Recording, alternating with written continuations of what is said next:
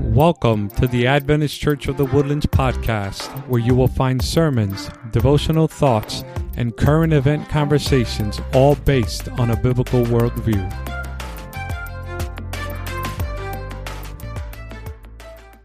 The sermon you're about to hear was preached on December 4th, 2021, at the College Station Seventh day Adventist Church. I want to thank Elisa Jose for the invitation. I want to thank Pastor Bill for allowing me to speak at his pulpit. For some of you who may not know, I, this was the very first church I ever pastored 12 years ago, or more than that. I, I don't remember anymore. but God is good, and it's always home. You never forget uh, your first church, and here I am. I want to share with you a story, a personal story, and we're going to weave it through four sections, four key verses. And so have your Bibles ready as we'll go to those key verses. It's always good to be back. It's always good to see people you recognize, and it's always good to be able to share your story, especially when God is leading. But I want to share a testimony that happened over a course of four years, five years, a story of working for the Lord. God talking and me finally listening. I want to take you back to August of 2017.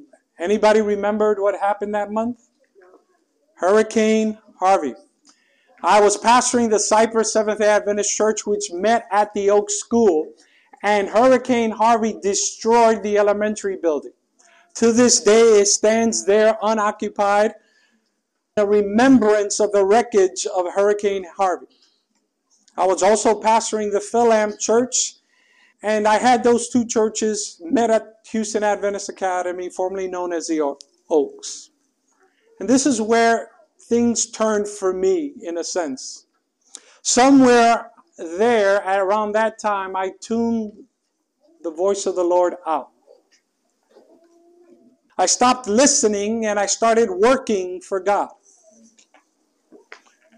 My new definition of Laodicea is doing the Lord's work in your own strength. And boy, did I dive into the Lord's work. As many of you know, the elementary portion of the school was destroyed. To this day, the building remains abandoned. I wanted to help restore the school, and I took on too much in my own strength. Pastor of two churches, pay attention, ready? Pastor of two churches, a five day a week radio program, chair of the building committee, sat on three boards, my churches and the schools, sat on the personnel committee, committee was second in charge of the fundraising committee, I'm a husband, a father, a son, a brother, a, and I need time for myself. And in the middle of that, oops, no social distancing. Here comes Emily. Took you a while to get that. Larry's business is growing. For two years, I was on this unsustainable pace. And on top of that, we decide to build a custom home in Sam Houston National Forest. It's a lot for one person. It got so ridiculous that my head elder at Cypress and I would joke that our wives, with our wives, that we saw each other more than we did our wives. For we were all on the same committees together throughout this ordeal. There were times I would come home at midnight from various committees several days of the week. I wouldn't see my kids to put them to bed. I wouldn't see my wife. I would just text her that I was on the way home.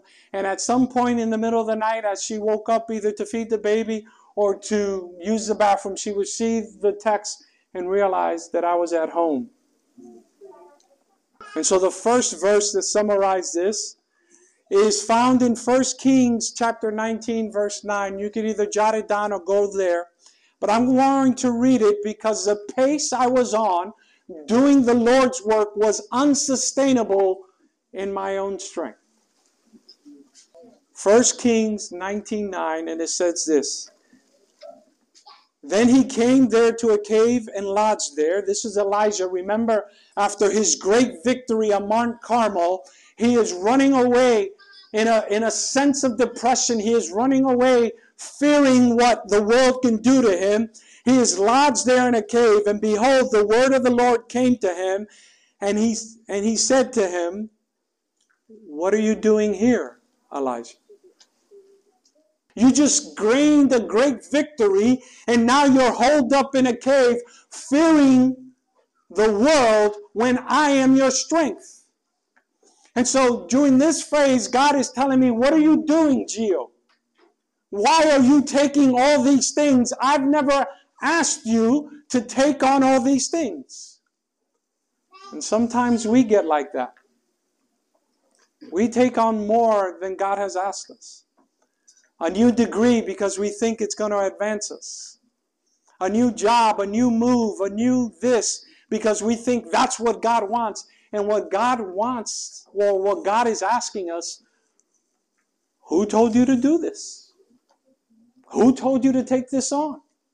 Why are you in this hole? Why are you on this unsustainable pace? What are you doing here? Ask yourself the question. Are you where you want to be? Or are you where God wants you to be? Then I hit my first breaking point. As I look back, many of these lessons are learned on the way back, looking back. I didn't recognize it at the time, but when my father died from Alzheimer's, I went to my Philam church, and I regret to say this, but I went to my Philam church, preached a sermon on a Sabbath, and many people, as I remember, were in tears because they felt the sermon was powerful. And I don't doubt the sermon touched their hearts because it's not my words, it's His words. I was still doing His work, and His word will not come back to Him void, even if the vessel that's preaching may not be listening. And then I did something I regret doing without any prior warning, without any hint to anybody. I quit right then and there, that Sabbath. I was done. I'm not doing it anymore. I can't do this anymore. I can't stay on this unsustainable pace. And I was thinking that, while relieving one church, the bigger church, would relieve the fogginess, the tension that I was having. But it didn't. I was still in the cave, and God was still asking, What are you doing here? First of all, writing my father's funeral was the most difficult thing I have ever done in public speaking. Second to actually preaching his funeral. And like I mentioned, I came back one Saturday without telling anyone at my church. I preached and announced I was done, leaving. No two week notice, I took my six week vacation that I had accumulated and I was done, not looking back. I was finished with full time ministry. So, January of 2019, I went part time. Still in love with the church, but still on an unsustainable pace. A pace God never asked me to take on, a pace that was not sustainable in my own strength, and one that He would not even ask me to take in His own strength. A pace God was asking me to let go of, but in His way, not mine. Oftentimes we get ourselves in a mess, and then we think that the very same thinking that got us into that mess is going to be the very same thinking that'll get us out of that mess. But unless we begin to listen to the Lord, we're still going to remain in that cave, and He's still going to ask, What are you doing here? I never asked you to be here. Going part time didn't help much. I was still on a breakneck pace, just one less church. I was still involved in the school, still on committees. And on top of that, because I had one more church, one less church, I started taking more speaking appointments in other churches around Texas. Plus, many of you know my history as a financial advisor, so I renewed my securities license. On top of all that, I leave one church, but I go get a part time job in securities. I was working in finances again. And all this time, I knew God was walking next to me. Listen, God was walking next to me but I couldn't sense Him. I knew it intellectually, but I couldn't sense Him. It's like walking in the dark tunnel knowing someone is beside you, but you can't see them. It was intellectually and by the promises of God because I never left my relationship with God. It's just I wasn't listening. And I could picture God looking down from heaven going, Oh, no, not, no. When are you going to listen? And I would just, I had tuned them out for several years. I went to Israel later that summer of 2019 after the conference had invited me back to come back to full time ministry. I thought maybe after this nine month hiatus and part time, maybe that's what God wants. I took the full time job back simply because they asked, not because my heart was in it. And I enjoyed it very much, but when I got home, the trip to Israel, I looked in the mirror and I didn't like what I saw and who I saw. For myself, one who had always been physically fit. I checked on the scale and I was 0.5 pounds short of 200 pounds. I didn't like who I had become physically. Outside, you would have thought everything was fine, but inside, I was on an unsustainable pace. Mind you, I'm vegan. I eat healthy, or so I thought but I was still pushing the scales. Life was getting foggy. Ministry beckoned, and somehow I couldn't stop. Then COVID hit in the spring of 2020.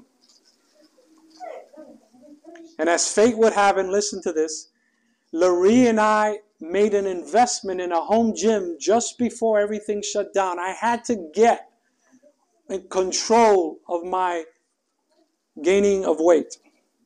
So we bought a home gym right before COVID hit, and we were glad because when COVID hit, everything was shut down. I was determined to be in the best shape of my life, and I set a goal that by the time I hit 50, at that time it was three years to 50, now it's less than 18 months, mercy. then that March, after COVID struck, I don't know if my heart was ready or the Lord had had enough. But I heard his voice clearer than I had ever heard it in the previous unsustainable pace. Larry got an employee contract in her business, and when we looked at the amount, the first thing that came out of my voice, and I call those spontaneous moments of faith, where it wasn't me who really said it, but the Lord brought it out of me, kind of like the Lord brought out a voice out of a donkey. That's how I felt at the time. And when I looked at the amount, the first foreshadowing of the Lord, when I looked at the amount, I said, Wow, this is almost enough to replace my salary as I get laid off in a couple of months. No word from the conference that that was going to happen. That just came out of my mouth. And I remember as I said that, I said to myself, Is that you, Lord? But like the previous pace I was on, COVID had shut down the churches. COVID had put everybody on Zoom, and I was going to tackle Zoom and be there for my churches. So I had meetings every night and twice on Sabbath because the churches needed to be fed. I want I didn't want them to feel abandoned. And so there were Zoom calls every night and twice on Sabbath because I was doing the Lord's work in my own strength. A month later, after this revelation of Larry's employee contract that was going to replace my salary, the first foreshadowing came true when a month later I get the call the call you never want to get from your job. HR wants you to meet the CEO and the vice president. Or in this case, the conference president and the conference secretary. The first thing I did was run to Larry and tell her, Remember what I told you about your employee contract? Well, I got the call. The Lord is speaking to me. And I think I'm finally listening.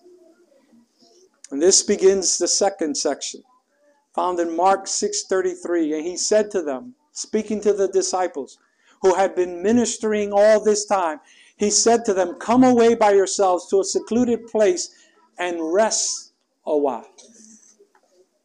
I just praise God that it wasn't sickness that brought me to rest in Christ. I praise God that it wasn't an accident or losing a child or losing my wife, but it was just losing my job. Because the conference let me go without a week notice. I had to tell both my churches that I was done and I couldn't even contact because in the past they fear that pastors may try to take the church with them. And so I had to say goodbye. Gone. No reason given except that the conference was on a $2 million hold, but I didn't blame the conference because I knew that God was talking to me. Why are you on this pace? Why are you on this cave? I never asked you. I've been trying to talk to you. And if this is what it takes, then come and rest a while, Gio. I didn't blame the conference. I didn't blame anybody. I blamed, I didn't even blame myself because I knew I was being faithful to God even though I could be stubborn and I wasn't listening. I know that God, and listen, whenever you go through troubles, whatever crisis you're going through, may it come out of your mouth that God is too wise to make a mistake. So I knew that being let go by the conference at that moment, it wasn't their doing, it wasn't my doing, it wasn't anybody's doing. Is that I was not listening to God, and God is too wise to make a mistake in your life. But you can imagine when God is speaking to you, who's also whispering. And so the temptations came. As a matter of fact, I even got a phone call from several other pastors that were dismissed with the temptation do you want to sue the conference for wrongful termination? And at that moment, I said, No, get away from me, please. They kept harassing me for about a week or two until I made it clear that that is not the way because it wasn't God's fault. It wasn't anybody's fault. It was the fact that God needed to put me on a timeout to rest because He wants to do whatever it takes in your life and in my life to get you into a personal, intimate relationship with Him. And if I was doing the Lord's work in my own strength, then He needed to cut off the Lord's work in my own strength. But you could imagine there was a mixture of embarrassment, of shame, of wondering what could have been done differently. And I got relieved. My last day was May 31st. And my initial reaction after being let go was God is too wise to err. I felt sad, embarrassed, but relieved, all wrapped up in one. He had been trying to get my attention for so long, and all I did was pour myself more into the ministry.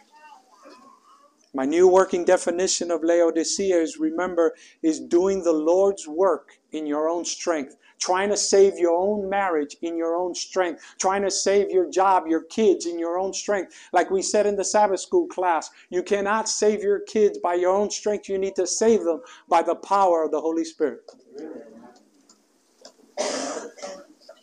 And then there was a worry about losing our health insurance. Not so much the money, but the health insurance with two little girls. And then in the middle of June, having not practiced social distancing, as I said with my wife, we find out Emily is on her way with no insurance, just having to depend on our Lord and Savior, Jesus Christ. All the while, I'm thinking, mercy, Lord. But God is too wise to earth. I told myself I was going to take three months off and do nothing at church but worship. After most churches were closed due to COVID, that made it easier. I didn't get on Zoom for three plus months. I didn't do anything but relax and try to learn how to listen to God once again. I knew I would get involved eventually because I have a love for God. And like Jeremiah, after a while, that fire is going to burn in my bones. And I told my colleagues when I got let go that ministry, listen, please, Ministry just doesn't stop because the paycheck does. We have to remain faithful to God no matter what happens. Whether you lose your job, whether you lose friends, whether you lose it all, God has done everything for us when He has died on the cross for us. So ministry does not stop because the paycheck did. After a couple of months, I started getting that itch. Many thoughts ran through my head. What could I have done differently, etc. Then there was the future. What would I do for a living? I could go back full time into finance industry, but Larry and I, now carrying Emily and her mom dying, said we would give it a year and assess our situation before I decided what I would do with my future. After about four or five months, Pastor Ruben at Waller, who's pastoring there, invited me to preach at his church once a month the fire was growing again to preach the word of God because, like I said, the ministry doesn't stop because the paycheck does. And this is who I am.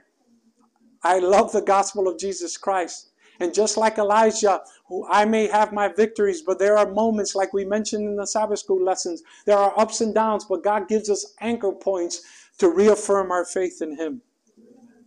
So I started preaching once a month at Waller. I prayed about it. I said yes. Then he asked me to be an elder about six months into it. And I said yes. I prayed about it though this time. And I said yes. Some other ministers were then inviting me around Texas to preach. And I would do so about once a month. So now I'm preaching twice a month, both in English and Spanish. And it was invigorating different than before. The joy had come back, and I knew that every invitation, instead of just saying yes because it's ministry and that's what the Lord would have, every invitation was soaked and saturated in the power of God, in the power of prayer. Things were different. All I knew more than ever that was then and there that I was in God's hands and that He had fired me. He, not the conference, not man, but He had fired me because He is too wise to make a mistake. Then in March, March 11th, 2021, baby Emily was born. I was there at home without employment to be able to minister to my wife as her business grows to minister her while she was pregnant. And I was able to deliver my third child. Yes, I delivered the first two and the third one with the help of a midwife. I was able to deliver Emily Grace Mara. But it's sad because at the same time we're bringing in new life, Linda, my mother in law, met baby Emily. We had been praying that she would live long enough to meet her. But she was sleeping Jesus on May 22nd, 2021, with her kids, husbands, in laws, and grandkids by her side. By this point, I had lost 30 pounds. Emily was born. Sadly, my mother in law was asleep. It's as if God wanted me to spend time with my family, ministering to my wife during pregnancy, be there for her during her mother's final days, build a house, lose the weight, and avoid COVID for a year. he fired me right before COVID. So I was home alone, isolated. And God said to me in a unique way, and this is the third section found in First, Second Corinthians 12 9. He said, and he said to me, Gio, your unsustainable pace was not good, but he said in the verse, My grace is sufficient for you. For my power is perfected in weakness. Most gladly, therefore, I will rather boast about my weakness so that the power of Christ may dwell in me. And I began to realize that no matter what I do in ministry, if I don't do it in His power and in His name, by His grace and by prayer and by the power of prayer, it is all in vain. It is all about Him and never about what you can do for the ministry. After a year off and after reading, and by the way, this is a book mainly for pastors, but I would recommend everybody to read it because the insights in there are powerful. And I just want to read you one quote. This book on prayer, it's not Adventist, but it's recommended by the Revival and Reformation website, which is at Adventist. And this quote that I'm going to read you hit me to the heart. And it's something that I want for your life. It's the book is titled "And the Place Was Shaken: How to Lead a Powerful Prayer Meeting" by John Franklin. But this line in page 43 says, If you want to see him, seek him. Seek him desperately in secret. Cry out to him. Open your mouth and pant for him. Constantly monitor your heart's desire for him. Keep your finger on the pulse of desire to be with him. Make sure your hunger does not wane. Only by seeking God fervently, intensely, continually will you be able to walk with God. Then and only then will those whom you lead will walk with God. Then and only then will you discern the activity of God and see his power in your life consistently.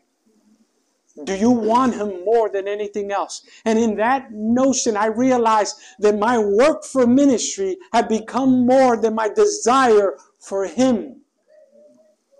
And in the end, it's all about him. My grace is sufficient, for my power is made per- perfect in weakness. And that quote I read wasn't so much about the church, but how can I lead my wife and my three children to the promised land if I and myself are not listening to the Master Shepherd? And so the Lord began to speak to me after my mother in law passed away, saying, The rest is over, son. Time to get to work. But in my strength, not yours. Larie's business got a notice that she had to vacate her office soon. In the end, it turned out that they will later let her stay until our house is built and then we'll move naturally. But that is when the Woodlands Church came into our thoughts so distinctly that we both asked, Lord, is that you? At that time, the Woodlands had a pastor, Seth Clark. I met him while we were disc golfing with Pastor Ruben. But the Lord said that will be your church, and this is in March, April. I haven't even spoken to the conference yet, and the Lord said that's going to be your church. Is it you, Lord? About two weeks later, Pastor Ruben tells me, guess what? Seth Clark took a call to Nebraska, and he was the pastor of the Woodlands. Is it you, Lord? I asked. We felt impressed that it was. Then I went to constituency as a Waller delegate and pumped and bumped into the daughter of my former head elder at Baytown, Julie Thompson. She asked me how I was doing, where I was pastoring. I told her my story that I was let go over close to a year ago, and she said, My church is looking for a new pastor. I asked her, What church do you go to? And guess what she said? The Woodlands Church. Is that you, Lord? Inside, I smirked because by now I knew God was leading. I hadn't even spoken to the conference about coming back, but God was leading. Julie invited me, listen to this, to visit, not to preach, just to visit the first weekend of June. We said yes, but didn't make it because Hannah got sick. Then the second weekend, I told her we would come, and as soon as I hang up, Larry tells me, Hannah has Adventurers graduation the next week, so I had to call Julie and tell her, look, I can't come. I don't want to miss Hannah's Adventurers graduation. She said, Can you come the third week? I said, Yes. She said, Great. It's Pollock. I said, Good. Pollock weekend. Not bad. We'll go visit. Third weekend, it would be, we would arrive, sit through Sabbath school. Between Sabbath school and the sermon, someone taps me on the shoulder. Says, Are you the guest preacher? No, I'm not. They were like, Okay, thank you. And then they walk away. About 10 minutes later, I got three people surrounding me. Do you want to preach? the guest preacher hasn't arrived and we don't know who they is, who they are. So I asked them by any chance, who's the guest preacher? Pastor, you'll know the name, Nathan Kraus. And in the back of my head, and I told them, look, I've never known a conference official he's a ministerial director, to ever miss a speaking appointment, something's up. So I said, I'll speak under one condition and one condition only that you wait to the last possible second to invite me to the pulpit. I ended up preaching. I shared what I just shared about me having to be there the first weekend, couldn't happen the second weekend. So as I'm driving home after the sermon, many of the leaders said, We're looking for a pastor. Would you consider throwing your resume in? I said, Let me talk to the conference. And the conference agreed. But I told them, Look, before the conference agreed, I had told them, Let me talk to the conference. And they asked him, Could you come back and preach again? I said, That's not up to me, it's up to God, because now I don't do anything without God's approval. As I'm going home, I called Ashwin, who was the area coordinator at the time, and I told him about Nathan Kraus having skipped out and not being there. He said, No, no, no, no. Nathan didn't skip out. The Woodlands got it wrong. He's there the next weekend. In other words, they didn't have a preacher. And I said, Well, I told him, so in other words, they didn't have a preacher. And Ashwin said, No, no, no, no. They had a preacher. God arranged you to be there. Remember, I was supposed to be there the first weekend, then the second weekend. I ended up being there the third weekend, and I ended up preaching because I was only supposed to be a guest. Remember, they had asked me to come back and preach again, and I said I wasn't gonna, you know, it's up to God. Well, Ashwin came down with COVID, and he was supposed to cover the pulpit for the rest of the summer, and he asked me to do it. Is that you, Lord? My grace is sufficient for you. For my power is perfected in weakness. September 1st, 2021, I became the pastor of the Woodlands Seventh day Adventist Church. When you mess up, when you don't listen, when God has to put you on a timeout, He doesn't throw you away. He doesn't say enough with you. He doesn't discard you. He calls you to come and rest in His finished work. And when we learn that lesson, He cleans you up, He dusts you off, He prepares you again. He'll put you right where you need to be. It may not be as a pastor as myself. It may not be in the pulpit. But you are a father or a son. You are a wife or a daughter. You have a place that only you can reach. And God wants to use you to reach those the pastor cannot reach. He never throws us away, He never gives up on us. And whatever you go through, whatever up and down, whatever valley you may be going through, remember that where you're going through, God is walking right beside you, even if you don't feel it. And that's why the psalmist can write, even though I walk through the valley of the shadow of death, I will fear no evil. He'll never leave you. He'll never forsake you. And it's not about feelings, it's about faith. And so I conclude the final verse. And I know we mean well when we say this. And there's nothing wrong, but as I apply it now to myself, I was walking with the Lord the whole time. I may not have been listening, but I never left Him in my heart. But now I realize more than ever what Paul wrote in Galatians 2:20. I have been crucified with Christ. And it's no longer I who live, but Christ who lives in me. And the life which I now live in the flesh, I live by faith in the Son of God, who loved me and gave himself up for me. I'm done with walking with Jesus by my side. I want him to walk in me every day of my life. He may come and call you to rest. May not be through illness, may not be through a loss of a job, may just be through a slap on the head and say, Wake up and listen. You could be doing all the right things in your own strength, but without God, in vain we build a house without God. Come and see. Come and taste. Bask and rest in His glory. That the Lord is good and that His power is perfected when we let all go acknowledge our weakness, and be crucified with Christ. Let's pray. Dear Heavenly Father, I thank you for your amazing love. Thank you for this child we dedicated here.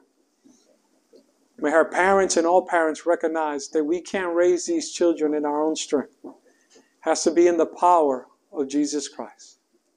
Father, I thank you for the testimony I was able to share.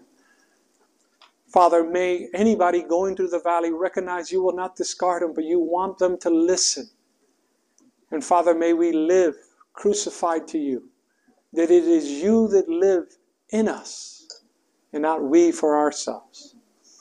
And finally, Lord, may we do everything we do in your strength and not ours. In your Son's precious name we pray. Amen. Amen. Thank you for listening to the Adventist Church of the Woodlands podcast. You can find us at woodlandsadventist.org and you can visit us anytime. You're more than welcome. God bless you and have a great day.